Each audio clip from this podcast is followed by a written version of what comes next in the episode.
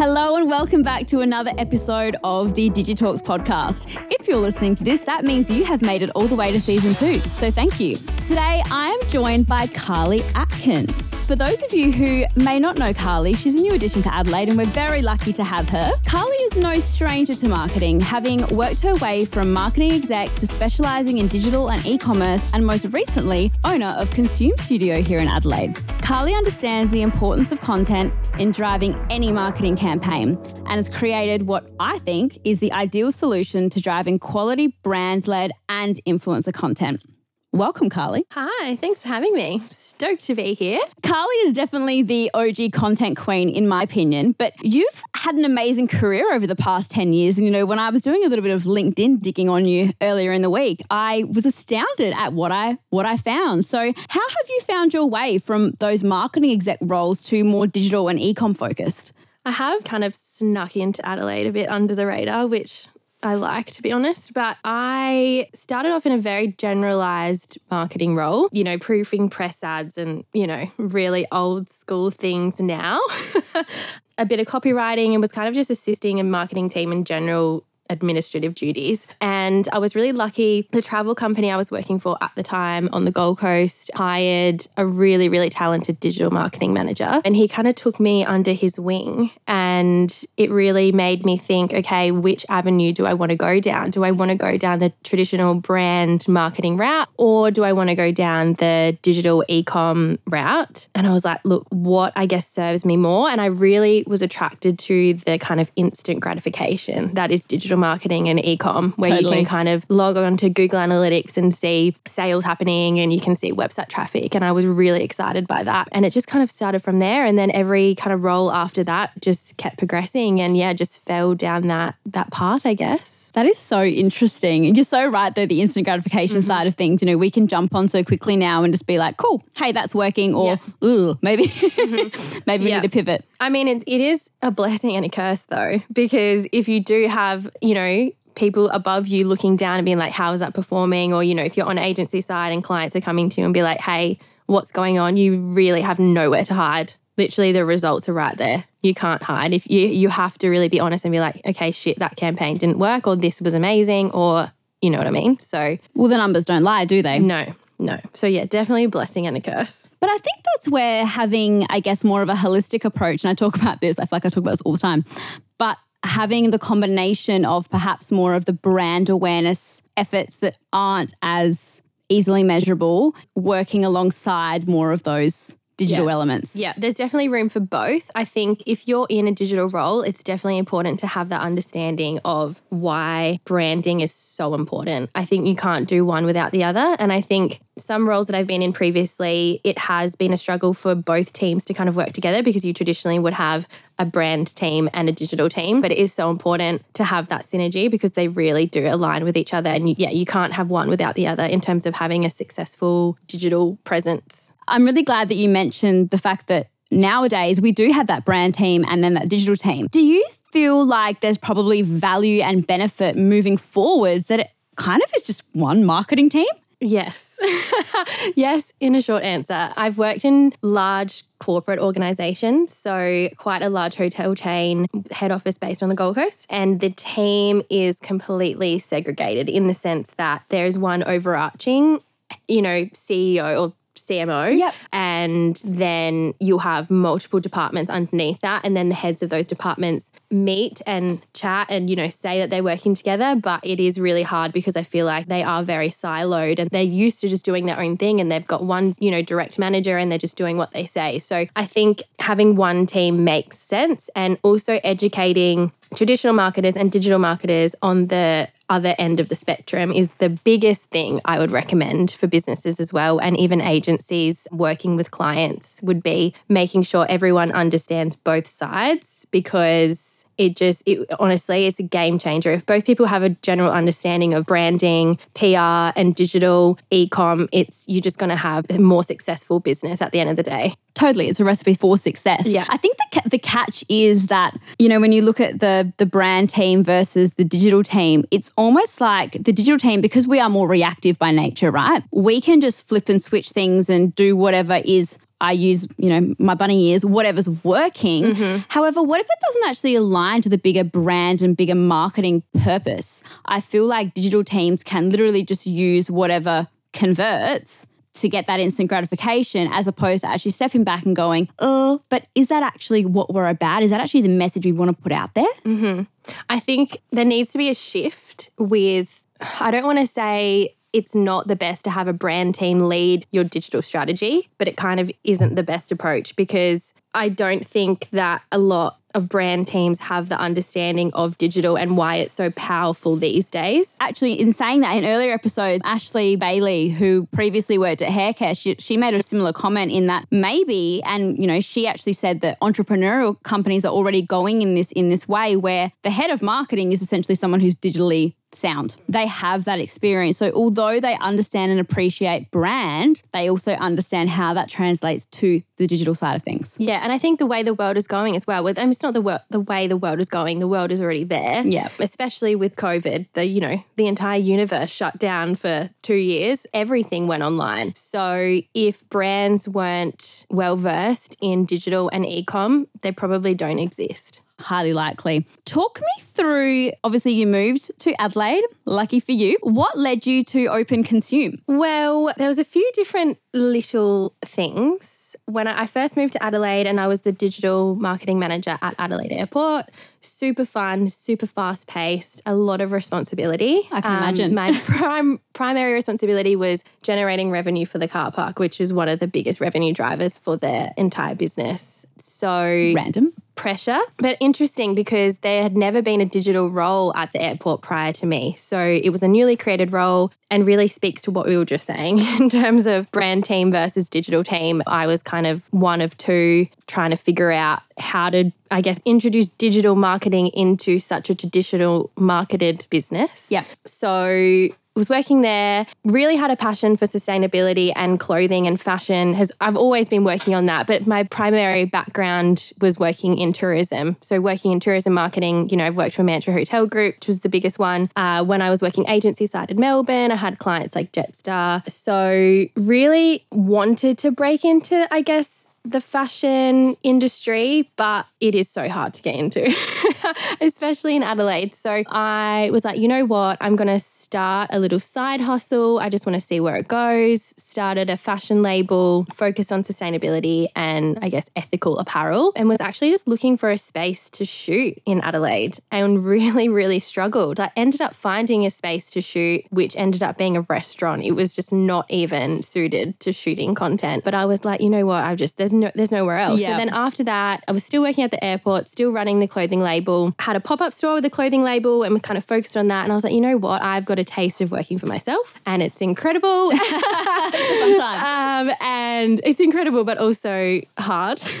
it's hard, but I think I think the catch with working for yourself is you get out what you put in. Exactly, exactly. And I and again, we we talk about that instant gratification. It's the same same concept. Did that with the pop up store, and then was like, you know what? I've got, I've just got this idea. Like, I really think there's a need for it. Coming from Melbourne, you know, there's studios on every corner. So not studios with the exact concept, but still access to places to shoot. You had more options. Yeah, exactly. And I'd seen that and I'd kind of wanted to bring that kind of cool vibe to Adelaide because I hadn't found it here. So then, yeah, kind of just thought of this concept and found a space. And then here we are nearly a year later and it's been amazing. Has it actually been a year already? Nearly, yeah, September. Wow. I know. It's That's wild. Flown by. That's wild. I know Consume is built around obviously the idea of supporting sustainable fashion. What in particular made you want to go down that path? Because I know I think something that makes Consume quite special is its exclusivity. Yes. So I think it was a big personal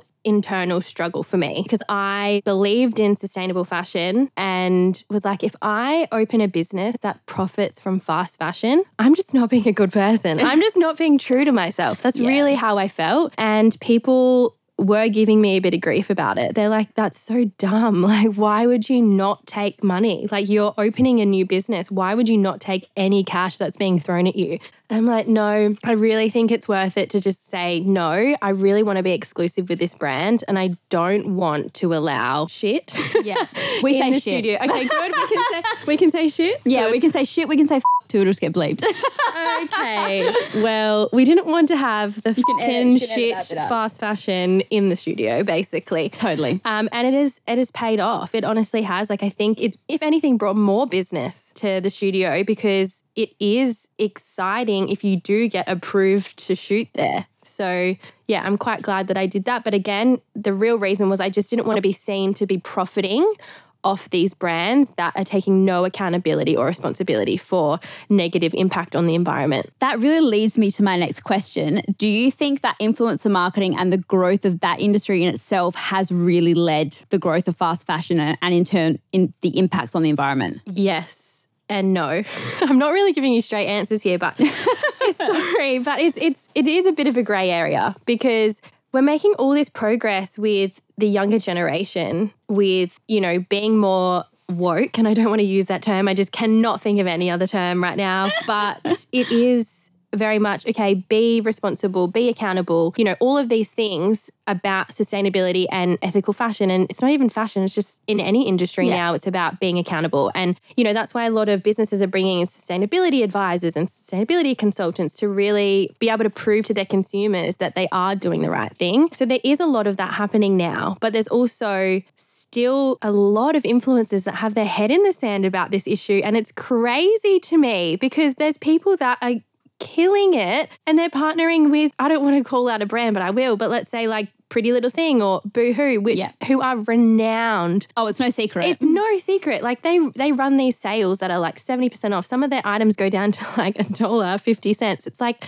how much are they paying yeah. the manufacturers for these products? Like and no who's calling them out? I mean, I'm, there is people that are calling them out, but not at a large enough scale to even make a change. No, I don't think that enough people could really throw their arms up in the air and it would make a difference. Yeah, exactly When it comes to brands like that. On the flip side, you know, again, you did talk about social awareness. Do you think that people being more, let's use the word woke again, that has driven more businesses to, you know, employ people like sustainability managers and things like that? Because businesses, they are under more scrutiny than they once were from a social consideration perspective that they actually need to be showing what they're doing and how they're contributing. if you're starting a brand now and you're not starting it with some level of sustainable or ethical practice in mind, like don't even bother. Yeah. That's just how I feel.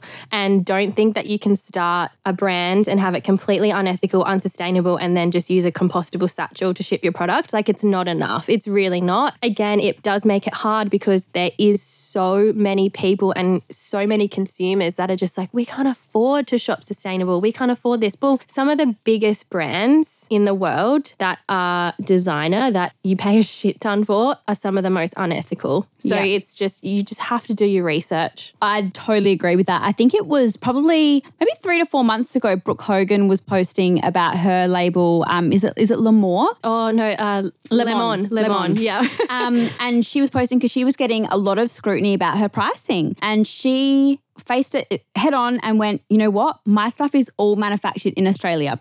Yes, there is a slightly higher price point, but you're getting Australian made, it's ethically sourced, it's ethically made, you're getting, you know, good quality. It is what it is. And I really respected that because we know anyone can start a fashion label now and go get it made in China. Mm-hmm. And your cost of goods is, yeah, anywhere from, you know, 50 cents to $7. Yeah.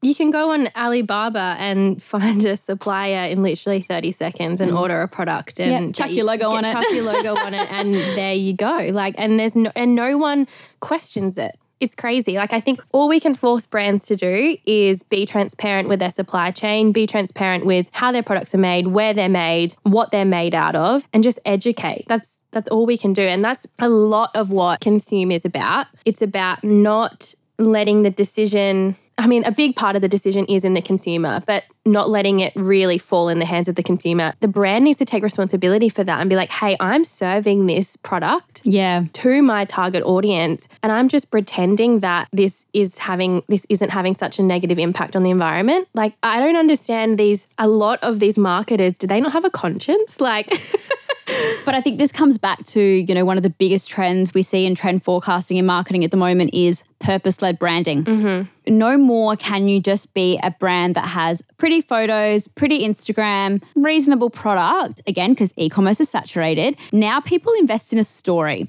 people invest in purpose. So, you know, how many brands do we see now that, you know, whether they're donating a certain percentage of sales or there's something that's giving back to a community and somehow that goes beyond the product or service? Mm-hmm. Yeah, well, I think that's where this greenwashing term is thrown out a lot. So I struggle with this and I tell my friends this all the time. Even if a brand says they they donate 1% of sales to planting trees, that's amazing. That is that's that's but that's the bare minimum. What do you think sets the benchmark in terms of what is enough and where should people sort of be looking at making that first point? I think it's manufacturing. Like if you're like if we just hone in on apparel clothing, Yeah. it's really going to start with your manufacturing. I think even if it's even if you want to get your stuff manufactured in China, just understand what is going on at the factory. Do they have certifications? Are they meeting the minimum standard? Are they not working their workers too hard? Are they getting paid a living wage? I think that's the biggest thing is that there's so many people that have no choice but to work in a sweatshop for Yeah. hours because that's all they can do. So it's just about taking that extra time even if it takes you an extra six months a year to launch your product, I guarantee it's it's not really going to make a difference in the long run. If you do it right the first time, you'll succeed, and you just have to keep trying and pushing. That's all. That's all you can do. It is. It's so hard to stay motivated though because there are still so many people that are jumping on Alibaba i mean like, "Hey." Tracksuit, I want to launch a tracksuit brand. Okay, done. And it's like the worst quality tracksuit ever, but they get that right influencer and their freaking brand blows up. Yep. And you're like, what the hell? And you've got the poor Joe Blow that's trying to do everything right. But at the end of the day, his brand will be more successful and will be around for longer. I couldn't agree more. And I think that comes back to, you know, such a typical saying play the long game. Mm-hmm. As we know, there's no such thing as an overnight success. Tip number one. but in saying that, it is really disheartening when you do see people just pulling crap off of Alibaba and making an e commerce store because every second person on the street has an e-com store at the moment and then all it takes is someone to spend money on the right person or you know a particular influencer picks it up they don't care about the impact. They don't care. For them, it's trendy or they've invested in something in the right area. And all of a sudden, these people that are trying to do the right thing mm-hmm. get kicked to the curb. Look at people, look at the biggest celebrities Kylie Jenner, Kim Kardashian, Hailey Bieber, Ariana Grande that have launched skincare brands just based off their brand. They have no, their background is not in beauty, their background is not in skincare. Did I actually see today there was a video that Kylie posted in the lab? Yes. And she I got saw that. absolutely called out for breaking so many like She didn't have hygiene practices. Yeah, I understand what she was trying to do, but sorry, Kylie failed there, babe. yeah. But that's where content comes into play. She was trying to be authentic. She was trying to show that, you know, she is involved because I know that she is under quite a bit of scrutiny that she doesn't actually have any idea what goes on in her labs. But it's like the last six months where, or, you know, last 12 months where if we were shooting things and people weren't wearing masks, oofed, watch know. out. You will get absolutely thrown. That's so true. But also, where's where's her team that's calling her out and being like, "Hey, chuck some gloves on." Like, I don't understand these people that are behind these big celebrities that are not calling them out. It's crazy. But you're right. Like, I remember doing campaigns in the last twelve months, eighteen months. And we'd have to completely scrap an important section because we forgot to chuck a mask on a makeup artist. Just little, just little things like that. Where's the BTS? I know we need the BTS. We need it. I'm really glad that you know you, you talk about the sustainability piece because I do think that it has not fallen to the wayside, but I just don't think enough people are really focused on it enough. And you know, we go back to having a conscience as a marketer. I think being really passionate about what you're selling mm-hmm. makes a world of difference. I think that's the di- that it definitely is the difference. And for me personally, I don't work with brands that I am not personally invested in in the sense that have some type of interest. And I know that it is really hard, especially starting out in marketing. You kind of just have to take a job wherever you can get a job. And sometimes it isn't with the, the type of company that you want to work for. But all I can suggest is if you start somewhere that is that little bit unethical or that little bit unsustainable, just try and do your research and really pitch to, you know, your managers and your execs that you want to make small change. And use it for your social stories. Like that's that's all you can do is just use it. Just say, hey, this is part of our campaign. We're doing sustainability month. This is what we're going to do. This is what we're going to talk through. just throw it in where you can and you sort of make you make your mark. And that's really good advice because the reality is, you know, sometimes it is slim pickings when it comes to marketing roles. You know, I think if all of us went back and said, "Was that my dream role?" Absolutely not. It's, it's that's just not reality. No. However. I think that's yeah, that's really good advice to be able to say, what can I do that's going to make it better? yeah, what can I do that's going to make a difference? And that I guarantee will resonate with the consumer for that brand. Mm. 100%. Like you can't go wrong. No one's going to rip into a brand and be like, "Oh my god, you're doing your recycling." Like no no one's going to do you. How dare you? No one's going to do that. It's always a really good news story. I'd really like to quickly just touch back on the influencer side of things where where do you feel like fast fashion and influencer marketing is heading? Because we know that it's a very saturated place right now, but do you feel like there is perhaps some light at the end of the tunnel? I think there is a lot of exciting things happening for the micro influencer. I think it's gone full circle. I think people have been used to paying, or brands have been used to forking out money. thousands upon millions of dollars for one post. But I think it's now gone back to the other end of the spectrum where brands and marketers have realized is that they can get amazing content for a fraction of the price, if not no money at all. So I would really recommend to brands start with a purely gifting strategy. Do not fork out any cash trying to get influencers or creators to try your product. Yes, it's a risk, but I think it'll pay off if you just send out product. People who share it, people who wear it, it's going to be authentic, it's going to resonate with their audience, and it's going to help grow your business. And you're going to have that content to share for X amount of months, years, however long that works for your for your brand. But I would definitely say really reconsider overpaying for the follower number. It's a vanity metric. Exactly. as we've discussed before, you know, gone are the days where when I was at Ryderwear in particular, it was follower count was everything. We were paying big money for people who I know, matter of fact, did not convert. It wasn't until we started working with the micro influencers and I'm seeing these people are a different generation. They are born content creators. They genuinely love the brand. They wear it without even tagging it.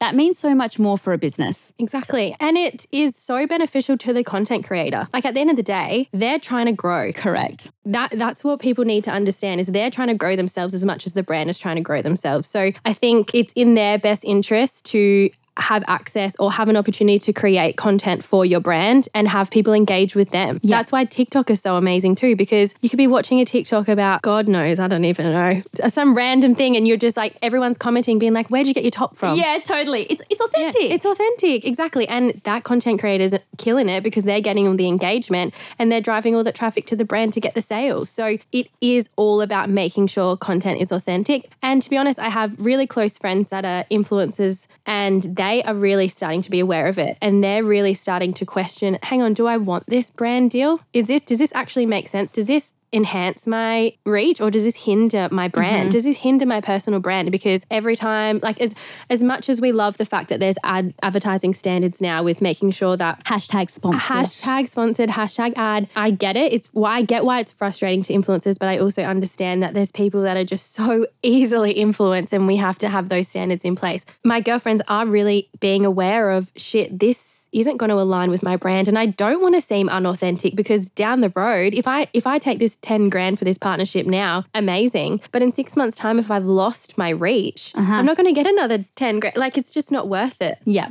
Again, goes back to the long game. exactly long game is always the best You know, we talk about micro influencers and the fact that they are essentially starting to build their audiences and build their career. And it can be really easy just to jump on every DM that says, hey, you want to collab. But I think going back to understanding your personal brand and what you're trying to achieve and knowing what are your values makes that decision making process a lot easier. Yeah, exactly. Because you don't, it's hard to say no when you're like, oh my God, shit, this brand wants to work with me and they're, you know, they're amazing. They've got 500,000 followers. But it's like, okay, what's your end game though? Like, what is your personal brand? Does this Yeah. go with your aesthetic? Is it authentic to you? Because if it's not authentic to you, your audience is going to know about it Yeah. and it's not going to work. And that's just how it is. And audiences aren't replaceable. I'm really glad you talk about reach as opposed to followers because I think we look at reach, it is so it's disposable. One minute, you know, we see it now on our on our reels, for example. One reel will get thousand views, and the next one will get seven and a half thousand. You're like, I didn't do anything different. I know. It's nuts. Like it, we're in Instagram's hands. it's crazy. Like at the end of the day, we're not really making our own decisions. Like Instagram is making decisions for us. But yeah, I see it all the time. I'll see, you know, a reel that's two seconds and it's got, you know, a ridiculous amount of likes and reach. And I'm like, how did this happen? Yeah. Like, this has got to come down to some type of just like lucky timing. I think there's definitely an element of luck. And, you Yeah. know, I talk about this all the time. I do think content is the biggest player. However, I do think there is a slight element at the moment of luck. Let's talk about the level of content that is required to actually execute any marketing strategy at the moment. Because I, again, I feel like what you've created at Consume really ticks the boxes around being able to create both the brand led content, but also really good quality UGC. It used to be that you could just do a shoot every quarter and you know get a library of 50 images and you'd probably be laughing all the way to the bank, but it doesn't work like that anymore. No. You'll be lucky if a shoot lasts you literally two weeks. We're hemorrhaging content. No, I know. But that but that's where everyone's investing. I think when everyone wants new, new, new, new, new, fresh, I don't want to see the same content. I don't want to see the same people. And also with the variety of people that they want to see as well. Yeah, Like, you can't just have the same model you for can't have the entire same campaign. model. No, and there's you've got to think about diversity now. That's always what I envisioned consume to be. I think I thought, okay, brands are going to come here and they're going to shoot their e-com, they're going to shoot all of their content, which is a lot of what Ryderwear do when they come and shoot there. They do all of that in one location, which is amazing. But also we've got these same micro influencers that are just being gifted product that really want to start focusing on becoming a content creator and and just a creative. Yep. So they're paying to come into the space because they know they're going to create content the brands want to share, which gives them it, that sets them apart from every other person that's just going to a car park to get photos, which you know that's every Doesn't cut it anymore. it just doesn't cut it No, anymore. it's not. It's not enough. You have to be creative. Like, look at some of the best influencers on TikTok. Like, I'm thinking Maxine Wild. Is that her last name? Oh, I so. love her. I'm obsessed with her. Honestly, her videos are amazing. She just does them in her house. And, but I mean, the effort, we all know the effort that goes behind that. The edit for that. second video. I think this is the biggest thing, right? You know, I think I used to get frustrated when I worked in influencer marketing because I, like you, appreciate content. And I'm thinking, I don't care if I have to give five items of clothing. I know I'm going to get content that's going to work well for e-com, that's going to work well for ads, it's going to work well for email marketing and social. I'm winning. Yeah. People don't appreciate how much time and effort goes into it. You know, a lot of these people paying photographers, getting their hair and makeup done, the hours that go into editing now for these types of reels and TikToks. It doesn't happen overnight. No, and I think brands really need to be aware of that. I really think if whatever marketer client side is listening to this really needs to understand the work that goes into especially video content. It's crazy. Like some of my girlfriends are like, I'm getting paid this for this, or how much should I charge for this? I'm like, do not undervalue yourself. Like even Time if is you, money. Even if you take one photo, what about editing? What about this? What about this? Like you have to value yourself. And at the end of the day, it is a smart investment for a business because they have that content to share for X amount of time. So I would definitely invest in those influencers that you are going to pay. That we're not talking about gifting strategy Mm. here. The ones that you do really want to pay that you found that completely align with your brand and you have the exact same audience and they're worth it. They've proved to you that they're worth it. Definitely give them what they deserve because there is a lot that goes into it. And it might not even just be the actual creating, it's the conceptualizing. Is you know, how many days work thinking about, you know, How they're to gonna pull it what- together. How they're going to pull it together. Brooke Upton, you know, one of my close friends, such an amazing example. She's at the studio nearly every week, but the amount of time she puts into planning what she's going to do is incredible. And, she's that's why, it. but that's why it looks so good. And that's why it looks so authentic. Because it is. It is authentic. But in saying that as well, you know, and that's why she is definitely someone that I would recommend paying because at the end of the day, you know that when you collaborate with her, not every post is going to look like the one she did for the other brand the other day. Yeah. You know it's going to be something original and you're paying for that ideation. Mm-hmm. Exactly. And I think she's willing to spend the money for that brand. Like she's willing to come to the studio and be like, hey, I'm shooting here. But also, the benefit about consume as well is that you can actually use that as a selling tool, especially if your brand is very sustainably led. You could say, hey, I want to work with you guys, but can you chip in to pay for the studio because I'm shooting there and they only allow sustainable brands. Yeah. So it is a it is a really big selling tool for influencers and content creators as well. Well, it's mutually beneficial, isn't it? Exactly. Yeah. And there's so many, you know, variations of locations at the space. You don't even know you're shooting at the same space every time you go there because you can change it up so much. And I think honestly, that's what you've done so well because I think, you know, when we talk about user generated content and lifestyle content, there was a time where it was just outside in a park or in a bedroom and the lighting sucks or in a car park. And sorry, that's just not going to cut it. No. And that's what I've realized as well working with brands when, especially if they have a bricks and mortar store, I guarantee you it's not cut out for content. Never, never. They don't design them for that. No, and, and that's fine because, you know, there's that's why, you know, interior designers and architects are in business because, you know, they and shop fitters because they know they understand what people want when they walk into a store and the whole experience and the flow. The flow exactly has to be right, but that does not align with digital content and selling online. So I think it is good to have a space that you can come to that's away from the store, that it is so blank that it's not going to be like, oh, you're not shooting content in store. You're Yeah. not you're not communicating that experience. At the end of the day, if you're trying to sell online to people outside of the state where your store is, that's that's fine. It's irrelevant. It's irrelevant. Exactly. Yeah. I think, particularly over probably the last, probably the last two years, I think the expectations of influencer content by brands has increased significantly. I think, again, gone are the days where we'll accept a car park photo.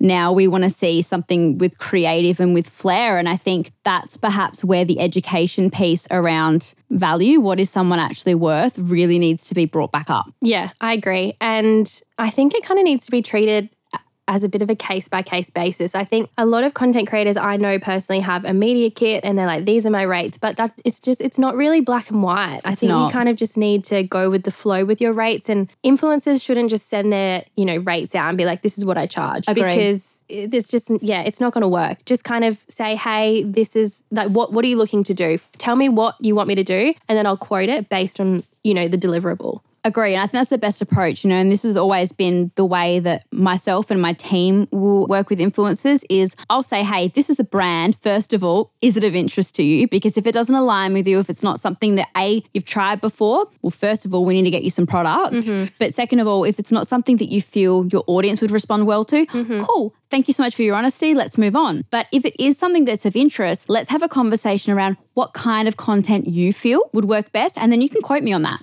At the end of the day, like the insights are in the influencer's hands. Like, I guess we have the luxury of managing brand social accounts. We can jump on and see their insights. But for the influencers, we rely on them to say, hey, send me a screenshot of your insights. Like, it's in their hands. They have to generate content that their audience wants. Mm-hmm. So it has to be fluid, it has to be flexible. Yeah. And that's probably a tip for influencer agencies and modeling agencies, especially modeling agencies now that are putting their, you know, they're dabbling in It's not the same. It's not the same, but I, I think they'll get there. They'll learn. It's not the same, but I think, yeah, it's just not a hard and fast rule in terms of this is the rate and this is what you're going to get and this is the brand that you're going to work with. I think if you're if you're a model and you're starting to go into the influencer route, really reconsider what your contract says in terms of your social media account Yep, agree. and not you being a model Yep. Because it's your name versus when you're not a name. And that's just how it is. Yeah. Yeah. And I think, you know, when you jump onto Instagram and you compare someone who we know is a content creator versus someone we know is a model, you're going to see two very different things. Mm-hmm. And I think this is, you know, again, the way that I've taught my team to search for influencers when we're when we're preparing campaigns. We're looking for content creators. I want people that have an eye. Yes, I want them to look great in front of the camera, of course, if that's part of the deliverables and that's what we need. But I want someone who can actually do something with a video or actually know how to use products and, you know, do something different rather than just stand and pose and hold the product. That reminds me of like, you know, a, a typical perfume ad. You know, it's a design, it's a Chanel ad.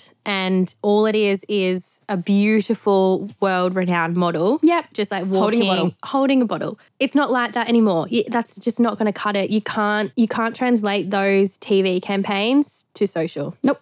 You can't. Together, great. As in, you have your influencer and you have your digital, you have your social strategies with the TVC, but it's just not enough. You, it's just so, it's completely different, and I think modeling agencies really need to start focusing on that. The biggest challenge that I see with modeling agencies is more so the usage issues. Social is lifetime. Mm-hmm. Sorry, but if any of us post something on Instagram and it is still up there, it's it's out for the world. Yep, and it's always going to be there, and then they're just going to have to deal I'm not going to remove it in two months. No way. It'll mess up my feed. Exactly. took Do you me a know while. what we planned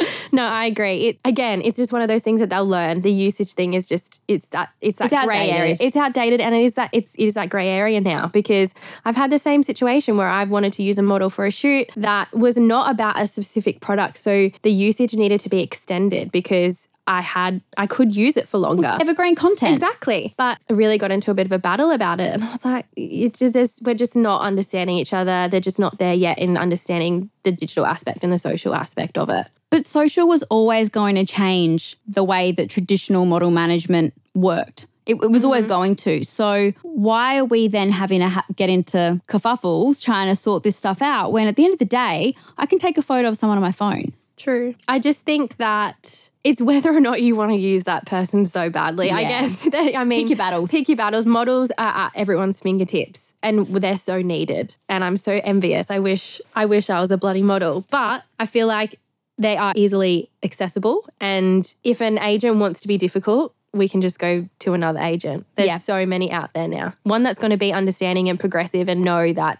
I guess the industry's changing. Yeah, I, I definitely agree with that. So, what is your, I guess, your long term plan with Consume? I think, you know, you've definitely found your place in creating that space where people can come and create content, but also brands can. What's What's next?